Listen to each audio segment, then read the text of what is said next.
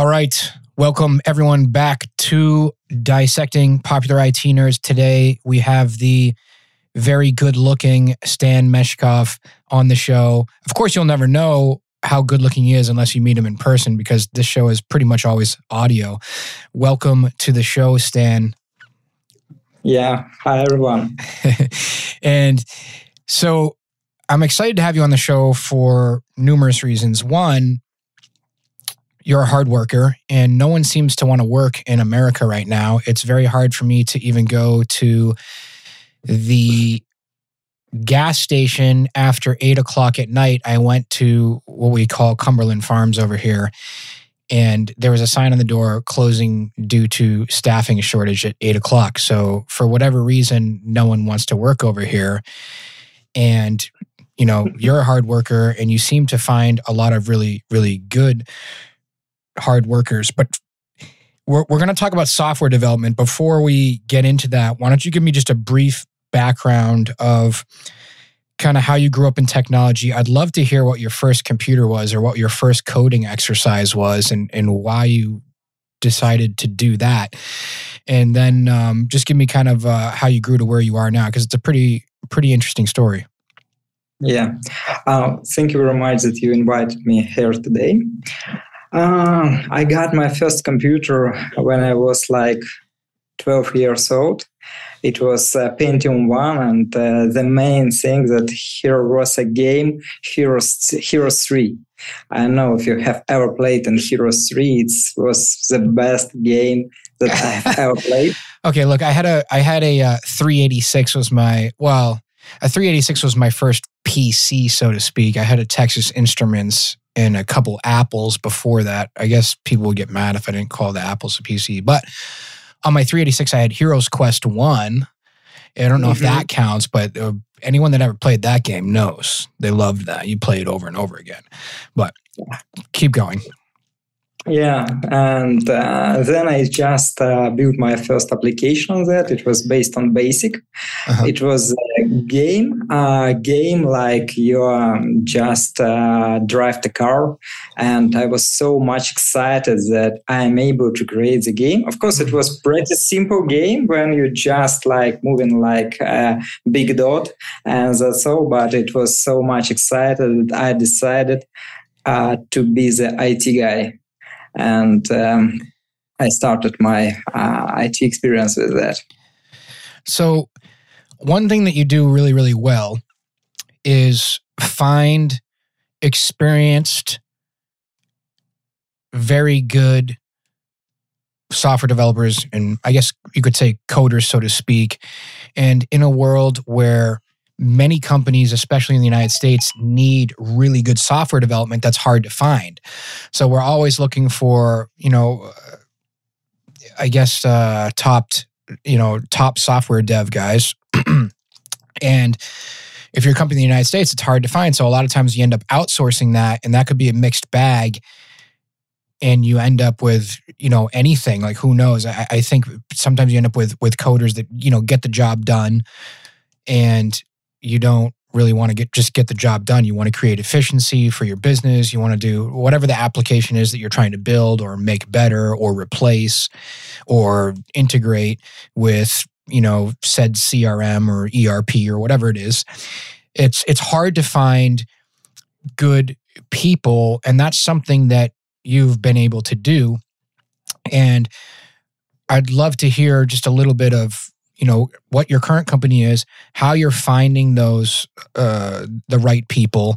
And maybe that could help some of the other IT directors uh, sitting here within the United States or running a manufacturing company or logistics or anyone that's looking for you know good software development guys. What's the what's the general philosophy or how you know how can you help here?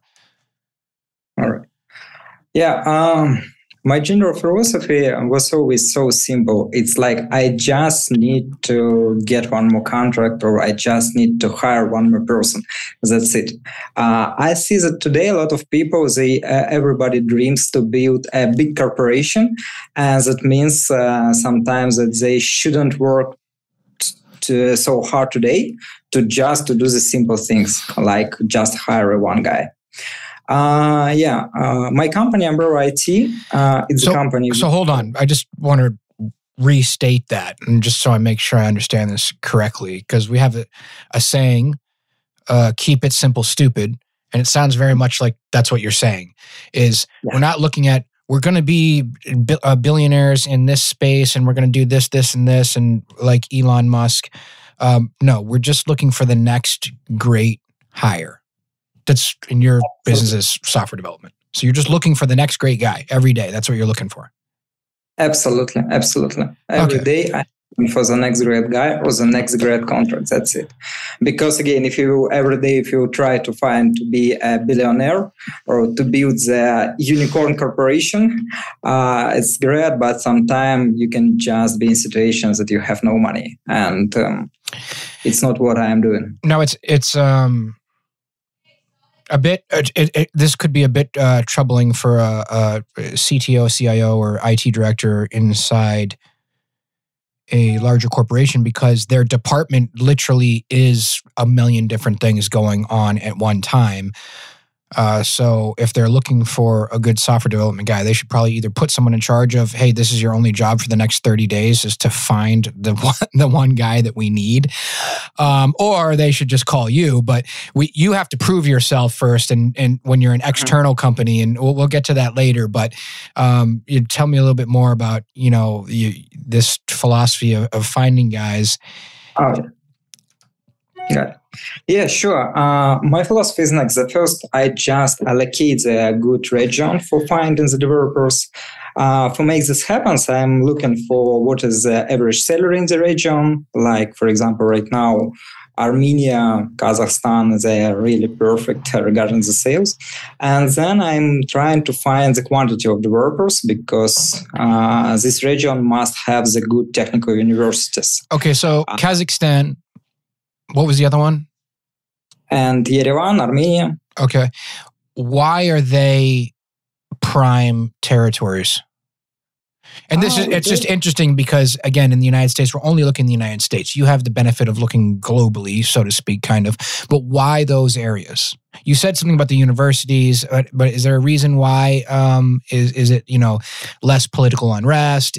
Is it um, they've got time to learn? They're hungry for coding. What is it like? Why not? Um, I don't know. The, to throw out some stereotypes, India. Why not India? Why not you know something like that? All right, perfect question. It's because the ratio between the uh, level of developers and the price. Uh, for example, India is really good if you are looking for some kind of junior developers or developers who will just uh, do the simple things exactly as they has been uh, described in the task and so on. Mm-hmm. But if you are looking for somebody who will be uh, more motivated and who will have the uh, good uh, university, good background, like mathematic background, for example, I am looking for uh, the city with uh, good universities of mathematics and physics because they have really perfect background for development. Mm. And uh, so uh, in those countries, there are good ratio between the level and the price. Okay, so we get poor, hungry uh, uh, mathematicians. Absolutely, absolutely. They're willing to work hard. uh, like the yeah, the PhD, the poor, hungry doctor. You know, like the. All right. Um, so, how do you? Um, and then, just for the benefit of listeners out there, how do you differentiate? Good coders, good software development guys versus bad. And when you have a specific project that you're trying to build or do, um, you know, what do you do? How do you differentiate? And I've got, you know, friends that are data scientists and like super nerdy and way smarter than me. And, you know, they tell me, you know, these crazy stories about my interview at Facebook and how they made me code for like two hours. And then the, the younger nerd told me, you know, you could have done it this way and you could have done it this way. So I'm just curious, like, how you do it. How do you differentiate um, the good for the versus the bad? Oh, actually, we have uh, uh, four levels of interview. At the first level, we just check the soft skills, like uh, what kind of person is that? Is he proactive or not proactive? Is he problem solver or he's uh, the person who's not problem solver, and so on.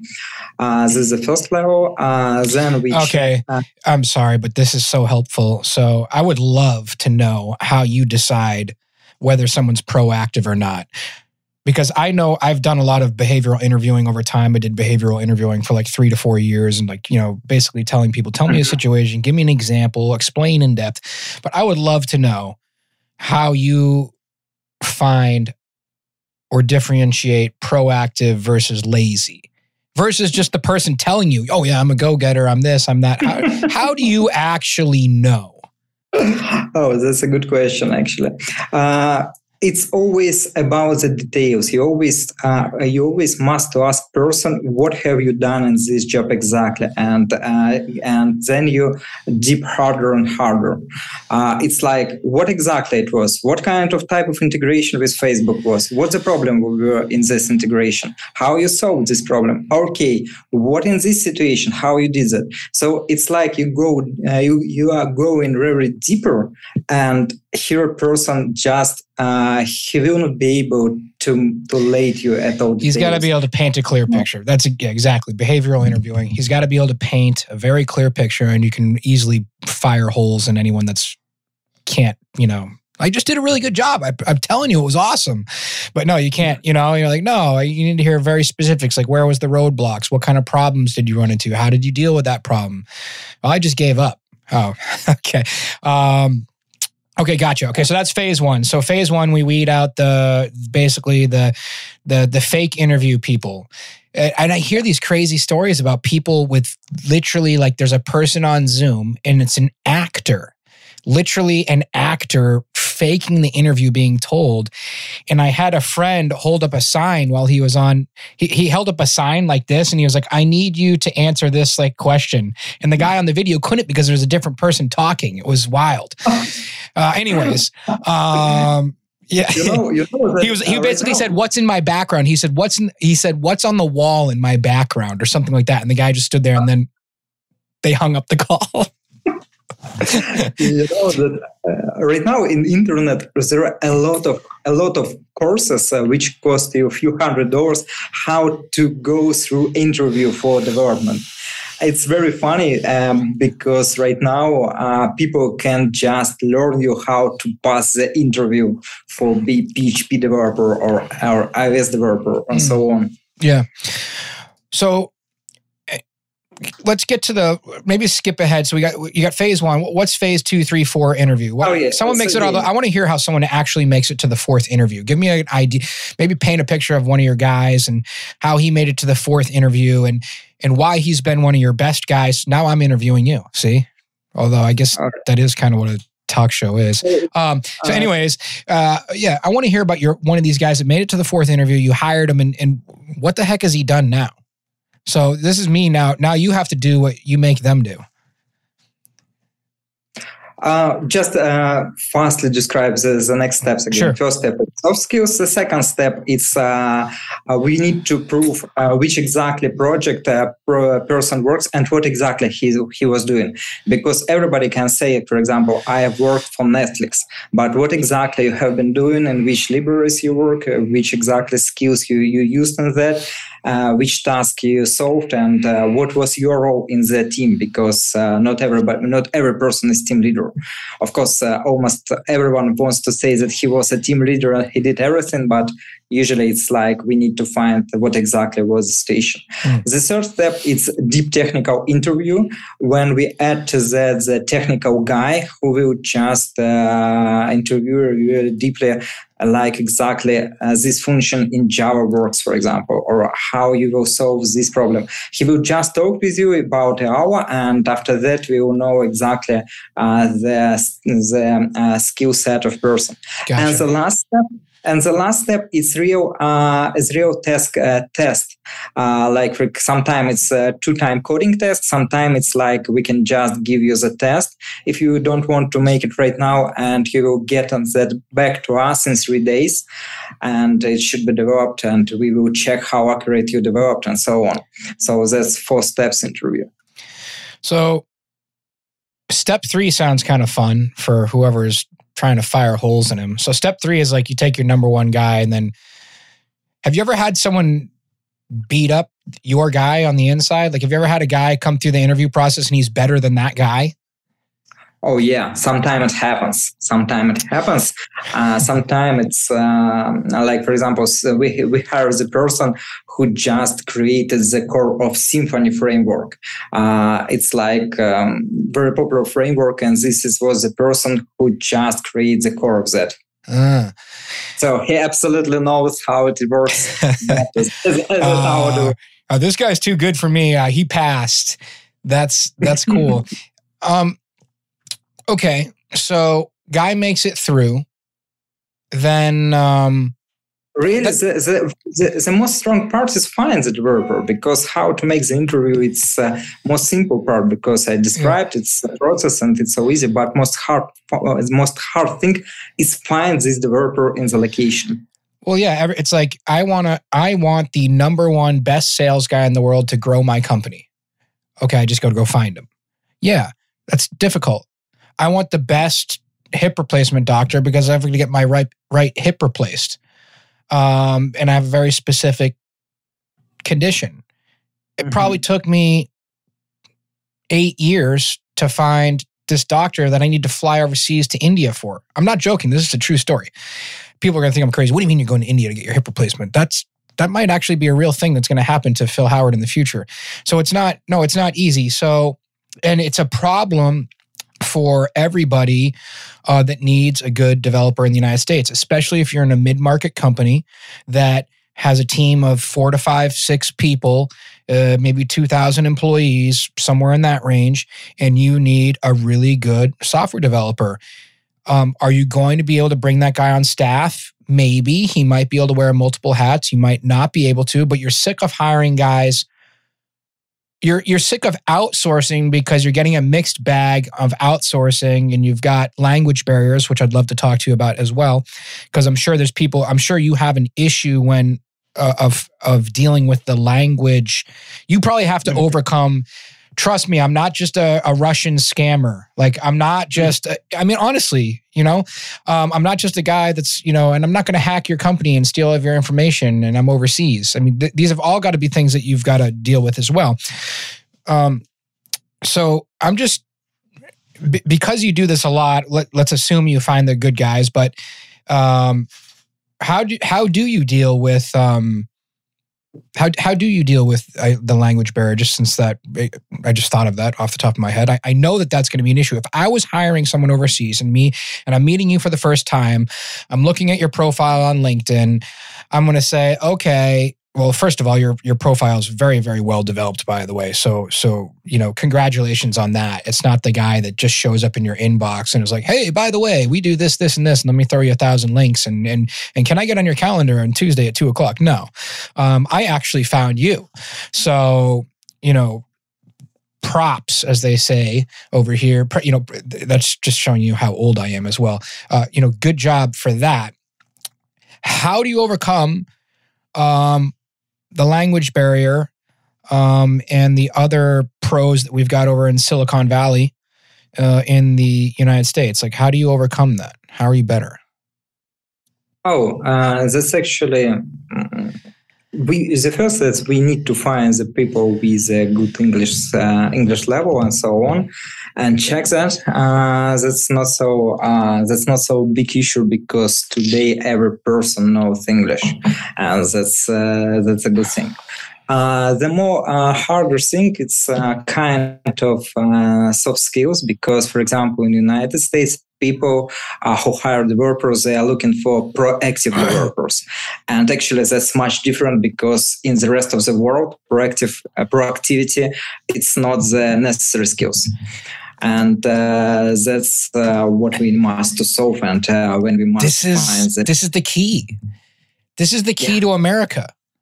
Doesn't everyone know that America's a money hungry capitalistic society? As much as we'd like to say that we're not, that is America. It's when it's amazing. So, in other words, what you're saying is, is in another country, people are used to doing the task that they're told to do and nothing more. Yeah. They're The used to rest of- siestas in Spain or something like this, which is something that it's probably some advice that America should take. We should probably chill out a little bit. actually not. Actually not. No, It's All right, let's swap. let's swap. Although But, we just uh, got done saying no one wants to work in America at the beginning of this show, so we might be uh, we might be catching on. We might be catching on to something. So okay, so you've got to teach people to be proactive. Okay, Uh, how do you do that? In other words, you're saying fix their company, give suggestions, make things better. Oh, actually, that's uh, at the first time. For example, we uh, again at the at the begin we try to find the most proactive guys, Uh-huh. but then we add the person who called mentor, and this mentor he checks uh, like he checks the general things, he checks the code style, he checks the quality, he checks the security, and also he checks how you communicate with uh, with um, uh, with uh, customers.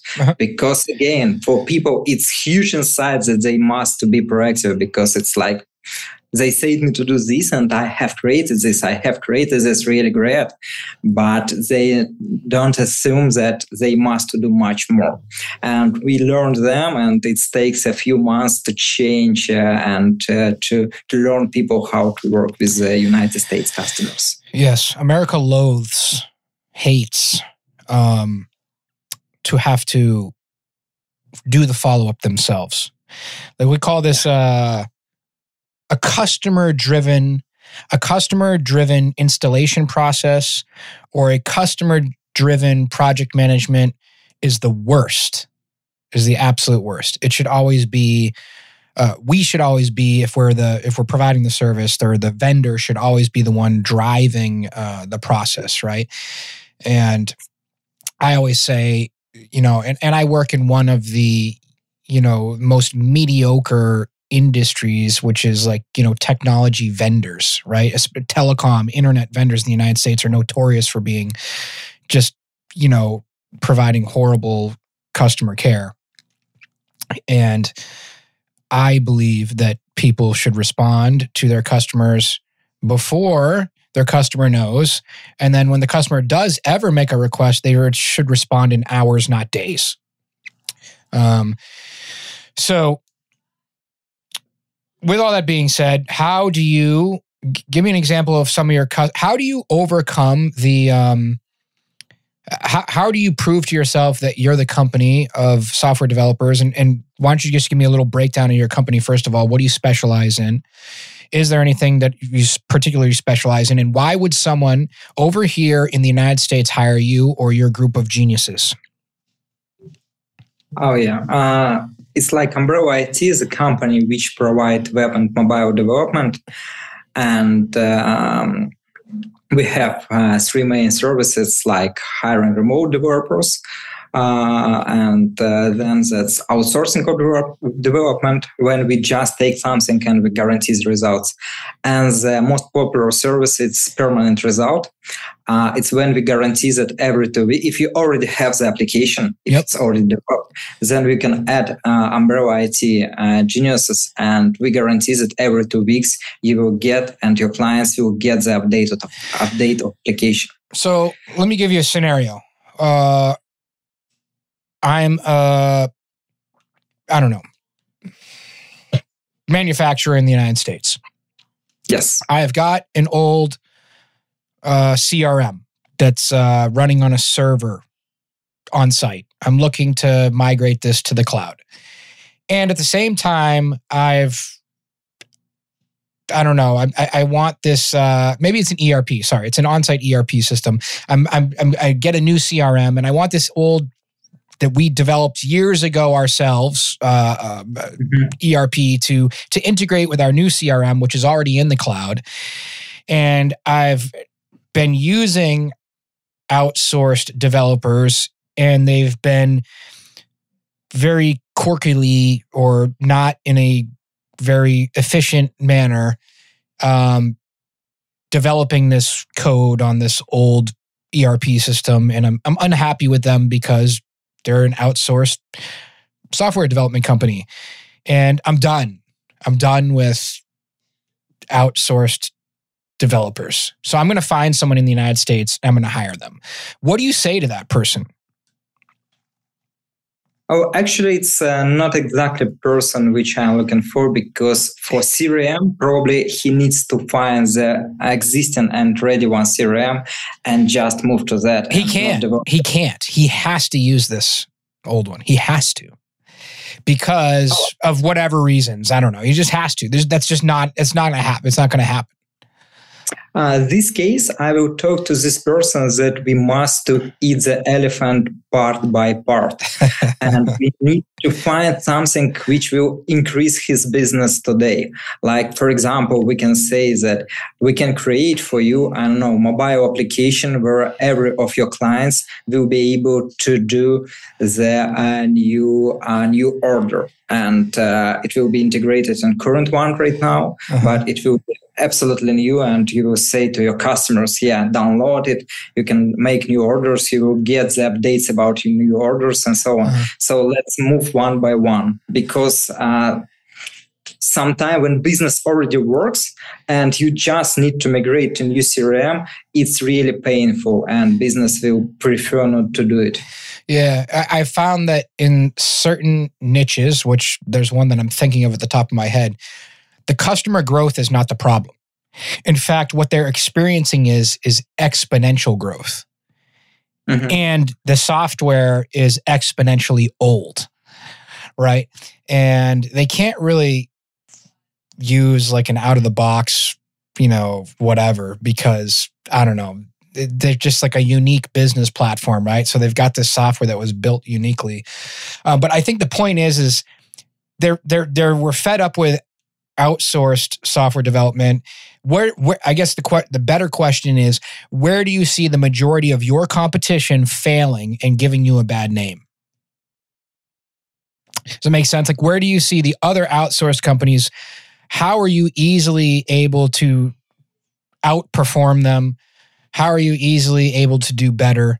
Where are the where is the majority of the bad the bad rap, so to speak, or the bad information coming out about outsourced development, you know, overseas? Yes. Um, for us, it's always uh, uh, the uh, advert- advantages. It's always to it's like the speed and quality. It's like uh, at the beginning, for example, we can say to to him that we can create something. For example, if you're growing really fast, we can create the portal for your customer, for for your for your managers, uh, in I don't know in three months, and it, it will work with your I don't know old CRM, but it will be new, and then we'll replace the backend step by, by step. But the main thing is the speed.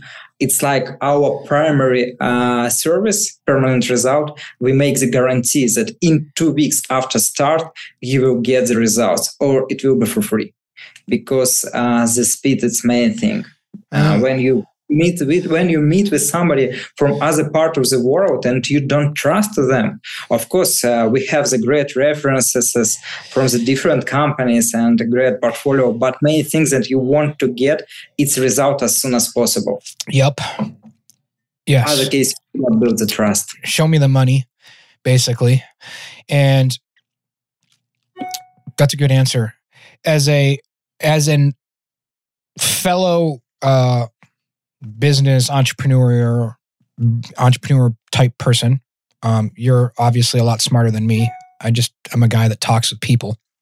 The how how your how do you yourself grow? So if there's other IT, other technical people out there that are working within a company right now, how do they escape and uh, become a multimillionaire?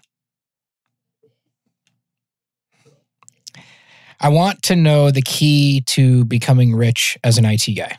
What do, what do I do? Actually, the secret, I, I, do believe that you know the secret because you are a very successful person. And actually, the secret is very simple. I just need to get one more contract, and I just that's it. You're, you're right it's it's like for example if you want to get the million dollars it's like it's not a question how to make the million dollar tomorrow. It's a question how can i get the contract tomorrow? And when i get the tomorrow how can i get the one more contract tomorrow? One more contract tomorrow. One more contract tomorrow. That's it. So there are no any kind of magic. It's it's like uh, get the new more contract and that's it. Did you ever have like a scared moment where you were scared to go do that and get your contract? Because to me, what I call that is hustling. In other words, every day hustle, every day get up and run, every day get up and do what you need to do to get where you want to be. So you obviously had, you must have internally inside you some great desire to be successful and or to build something, which I don't know if that was always there. Um, I don't know. For me, it might have been when I got married and I was living in a low income two bedroom apartment complex, and my total expenses was $90 a month. And my wife got pregnant. And I thought to myself, I can't just keep working at Starbucks. And I don't know. And I need to raise a family. Maybe that was the moment that I realized, like, no, now I need to really get my butt in gear. And uh, uh, I don't know. Maybe that that for me that was that moment. But for you, what was it? Like, is there is there some something that creates this burning desire to then go hustle and and and create something? Because there's IT people out there that are very very smart. That and I ask this question a lot. What's your end game? I've I've asked many IT directors, many CTOs, CIOs, what's the end game? I'm hoping it's not I'm going to cash out with my 401k because I don't think that that's a very safe end game here in the United States. I don't think it's going to be I'm just going to make enough money at this job to one day retire. And maybe that is the answer to for a lot of people, but that that would have to be the answer for like 99% of all of them. So I want to give people an alternative which is I'm in IT. How do I get rich and cash out? And I think you might have a little bit of insight into that. Or maybe it's not cash out. Maybe it's like, I just need to be all the way up until I hit the grave making money. And some people are like that. Some people are crazy like that. Like I've had some, like one of my partners is like, shame on you, Phil. Shame on you, Phil. You never give up. You never give up. You know, and he's yelling at me like, never. And I'm like, what is, you know, like, no, like I want to, yeah, no, I, I'd like to relax a little bit. You know, he's like, don't you want your kids to go to the best schools? Don't you want your kids for this? You know, some people are like that, and that's not me. But um, I don't know how we get uh, give me you know so we work hard we find the next client whatever it is but there has to be a vision there has to be some kind of starting point there has to be some kind of vision for something that you want to build um, the first, uh, the first thing that I need to say is that I was from very, very poor family, and uh, when I was young, we lived as a family for the amount like one hundred dollars per month. So I'm not so much afraid that I will I, I will die because I have no money because I know what it means to live. Like worst case scenario, I I'm just back at the beginning. Worst case scenario, yes. yeah, exactly. Don't you love that? It's like if you've ever lived on a mattress, if you've ever slept in a room on a mattress with with on a rug, right? Which I can remember that time. You know, it's going to be okay. Yeah, but keep going. Yeah. I love this. So, so the, the, first thing. The second thing, it's just uh, my goal is the game because I like this game. Mm. Uh, the entrepreneurship is the game uh, when you uh, try to be faster, smarter than other entrepreneurs. And that's not the question's uh, simple answer like, I just need more money or something. It's a game. And that's very, very interesting. Mm. I, I, I, love it, man. Make it a game.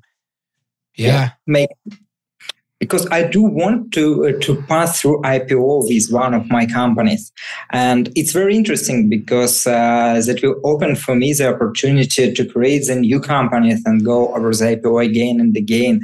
That's very interesting.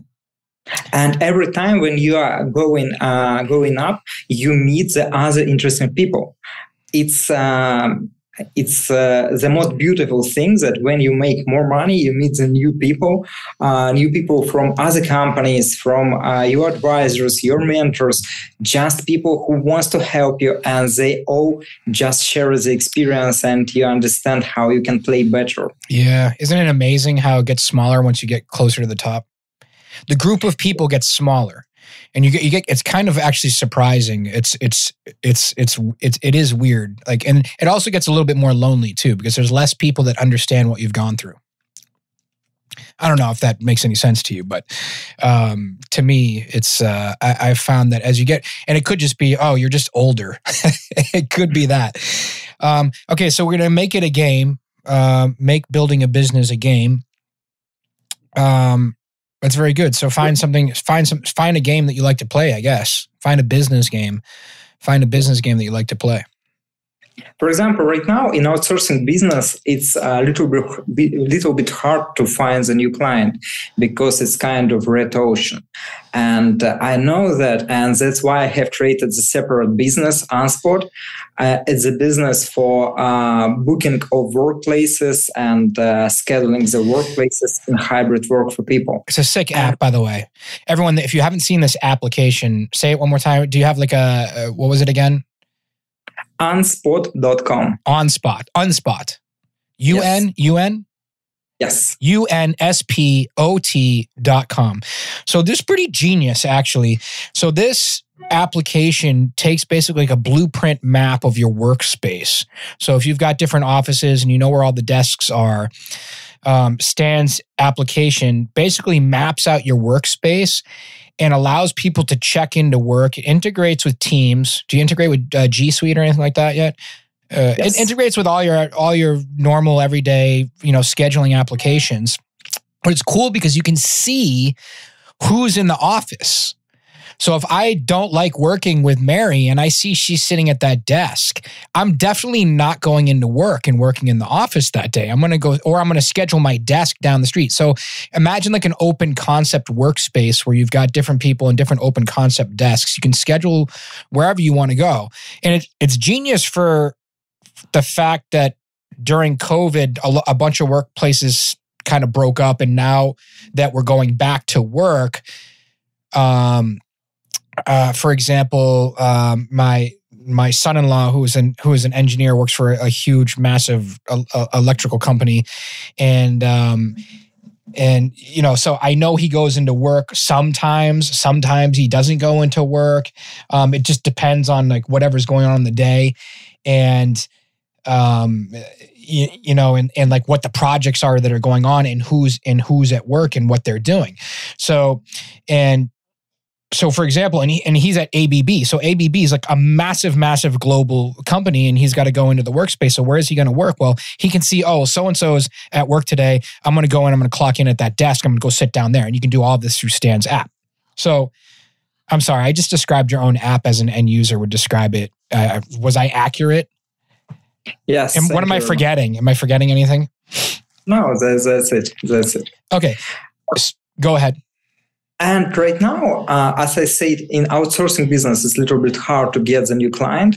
For me, it's much easier to create the new application, get more clients, like much, much more clients, and then upsell to them Umbrella IT because it's like you use our application every day. It's really good quality and so on. We can just you, try to help with your business. You've already proven yourself. Yeah. It's kind of yes. like me too. Like I don't really, do you know how hard it is to talk to someone like you? It's almost impossible. Like if I messaged you on LinkedIn and I said, Hey, uh, I want a job or I want to help you uh, find more clients in uh, Uzbekistan or I want to help you do that, you'd ignore me. But if I called you and I said, Hey, um, can we just talk on a podcast? You'd say yes. And then after we're done talking, you can say, Phil's a moron or Phil knows what he's talking about, one way or the other. So it's kind of like the same concept.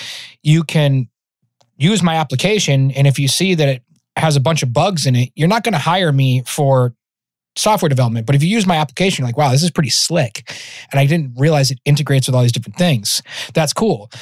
Um, by the way, hi, I'm calling you. My name is Stan. I developed this application. I wanted to know what you thought about it. Oh, I love it. It's great. Cool. Do you have any problems or need help anywhere else? It's genius. What other stuff? Yeah. Do you ever give these app? Is there like a free trial period or something? Can we plug your application and make thousands of people maybe download it because so many people listen to dissecting popular IT nerds? I wish that was true, but go ahead. Yeah, sure. We have some kind of uh, free trial, free so, trial. That, uh, but you've got a couple applications. This isn't the only one. So you've got uh, Unspot, right? Yes. U N S P O T dot com, unspot.com. What other applications do you have?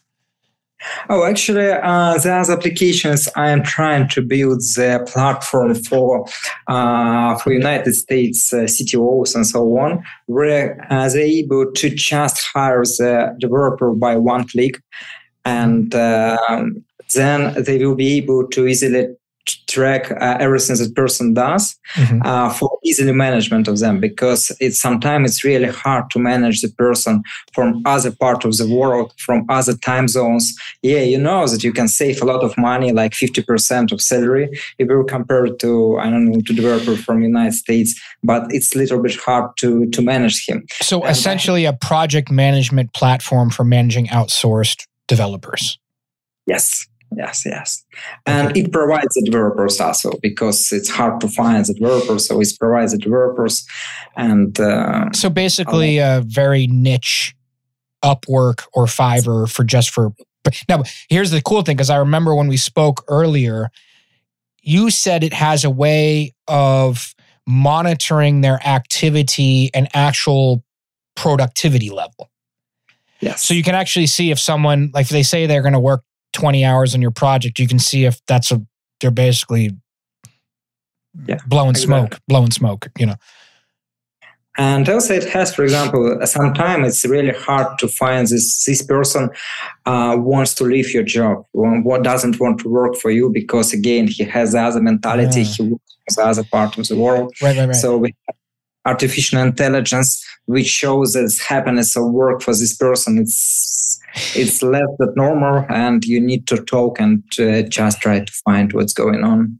So for everyone listening i did a short demo of this of this platform with stan and it, basically the platform takes random screenshots every now and then of your end user's computer screen. Now, whether you want to be that much of a big brother or not, you can you turn that on or off? Can we tweak this? Can you turn certain features on and off? So you don't have to do that, I guess, if you don't want. But you know, if it takes a screenshot and the guy's playing Call of Duty, I guess that would be a problem. This could happen, correct? Am I am I describing this correctly? Okay.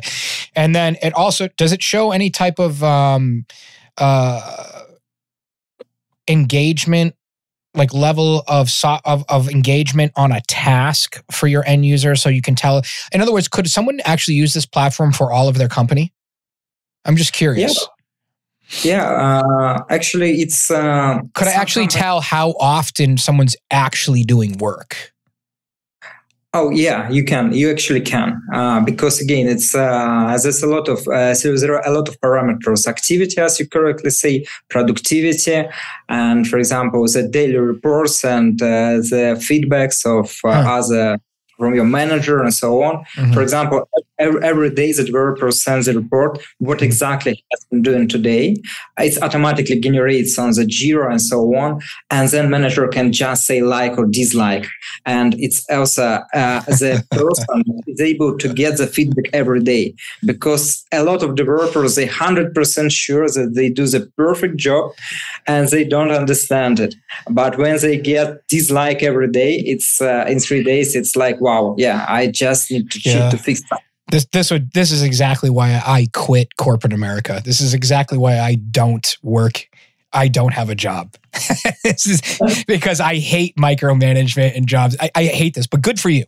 And the fact that you can get so you really need someone that loves their job and is very is very engaged. I think a lot of people in America might be like, my employees would quit immediately. Um, anyways, um, but it's good to know that another company can use that to manage you and all of your guys, and they can know that they're getting what they pay for and that they're getting a high quality, that they're getting high quality development. And props to you again for getting people that love to be managed. They must really love you. You must be a very nice person for uh, in in order for everyone to go through all of this. It just uh, I'm fan of uh, efficiency. It's, uh, you're, like, you're like, trust me, Phil. There's people that hate me. That's what you said. You're like, uh, I'm not going to answer that. So, um, the if you had any one thing to, I know you're going to be. I know you're going to be in Dubai. What next month, and then you're going to be in Palo Alto. So, just out of curiosity, what do you like? Do you like Dubai more or the United States more? Oh, actually, I like United States much more because Dubai it's like the city on steroids. Yeah, uh, that's what I hear. Because I was yes. looking at a house over there the other day, and I've got just because someone told me, like, "Hey, you can buy a house in Dubai, and you know you don't have to pay taxes, and they give you this like lifetime visa." And I'm really into surfing, and they've got like different, you know, surfing pools and cool stuff. And it is literally on steroids. I've never seen a housing development like I saw with a river running through it, an amusement park, and like all kinds of craziness. So I'm I'm gonna go over there uh, either before the end of the year or early January and check this out. But tell me, how is it a city on steroids? Oh, actually, it's um, uh, that's like it's growing by crazy, crazy, crazy speed. Uh-huh. At this time, uh, in Dubai, there's not so much people. Again, the population of Dubai is about three to four millions of people. So it's like the one of the state in the United States. It's uh, the city. It's not the something that we can. In other words, Texas to. is bigger. Something like that is. Yeah. Okay, okay gotcha. Yes. Uh-huh.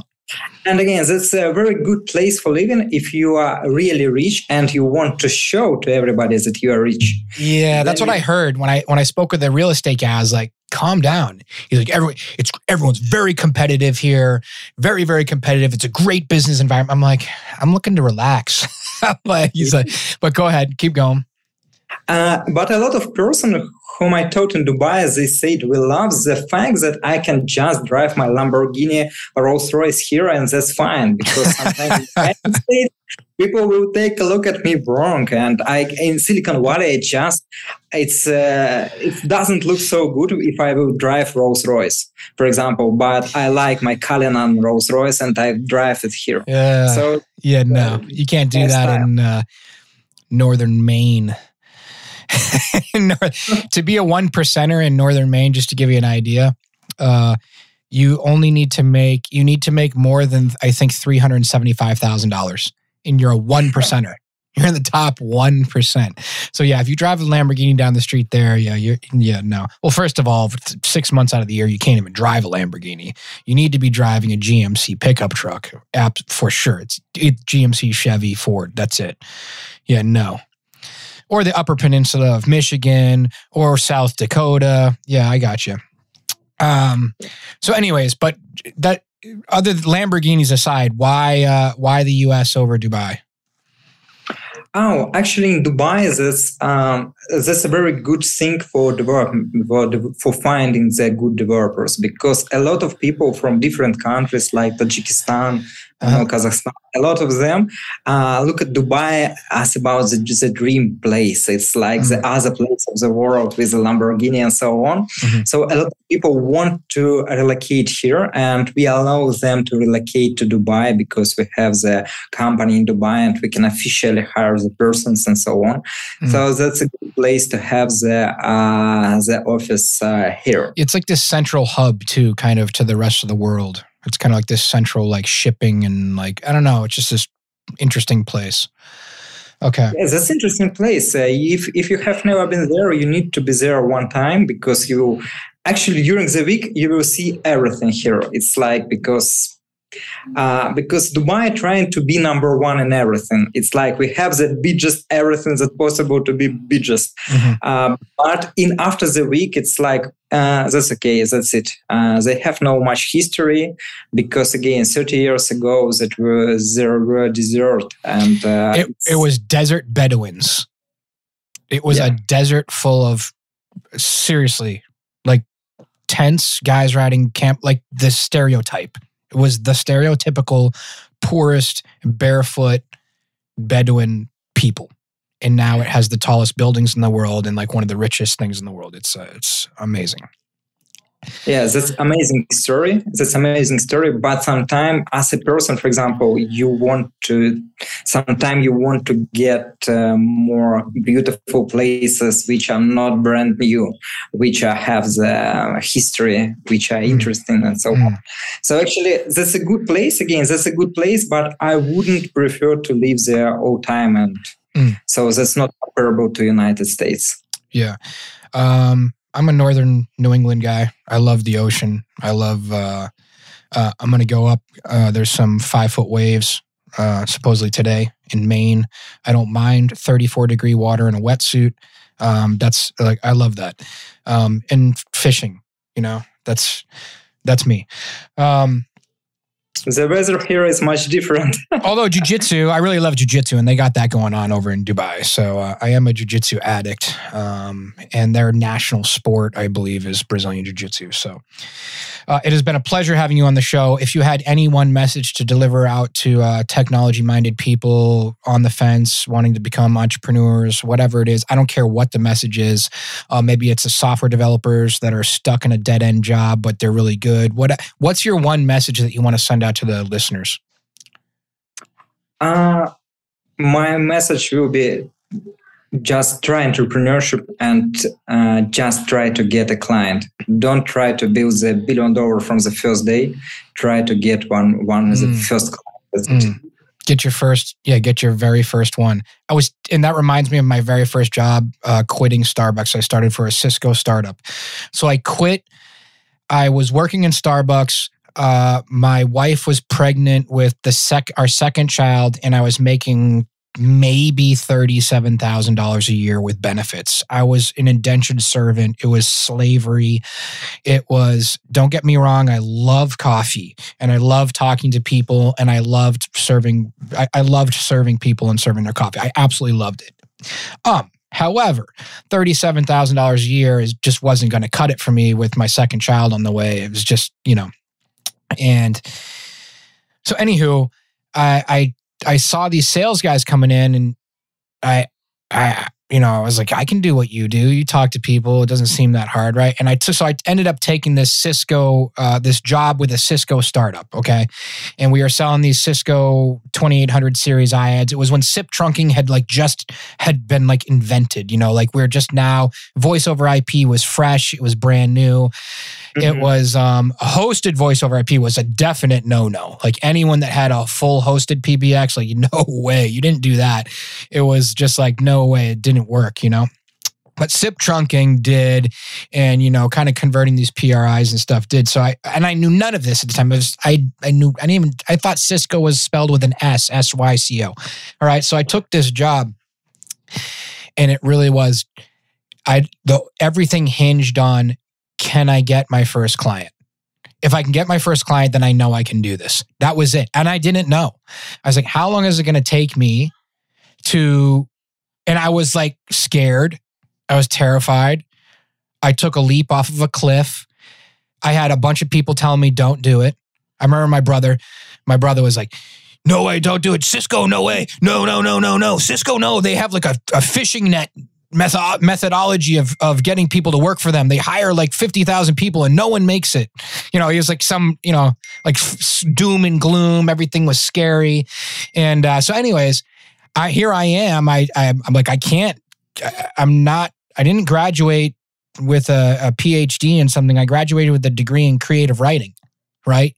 You just don't get a job in creative writing unless you're like a really good writer.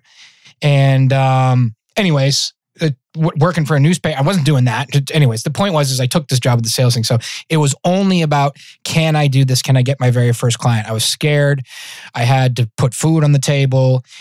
And once I made that very I got that very first client, made the sale, so to speak, even though I don't, it, it really is about helping other people find a product that can help them fill a need, save money, increase ROI, whatever, you know, all of that, right?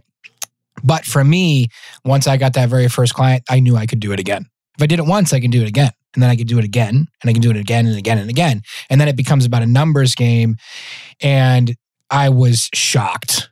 I was like, you mean I can do this and I don't have to get a regular paycheck that's always the same amount? I don't have to be stuck, you know? It was about how hard you worked. It wasn't about, and from then on, it was about, now it was about how you gamed it. It was a game, it was a numbers game. And every time we said numbers game, numbers game, numbers game. So that was the most powerful thing that you've said on this entire show. Make it a game, find somewhere in life that where you can make it a game and just get that first one and then get the next one and then get the next one and the next one after that, whatever that is. Um, Stan, thank you very much uh, for being on the show. Please um, we're going to put the links to your uh, applications and stuff in the show notes for anyone out there that wants to check out um, Unspot, correct? I got this right? Unspot, and um, some of the different applications that Stan offers. And if you're looking and you want to make him prove it um, and give you some kind of guarantee, um, you, all of his contact information, uh, his his LinkedIn URL will be on the show notes as well. Have a wonderful rest of your day, sir.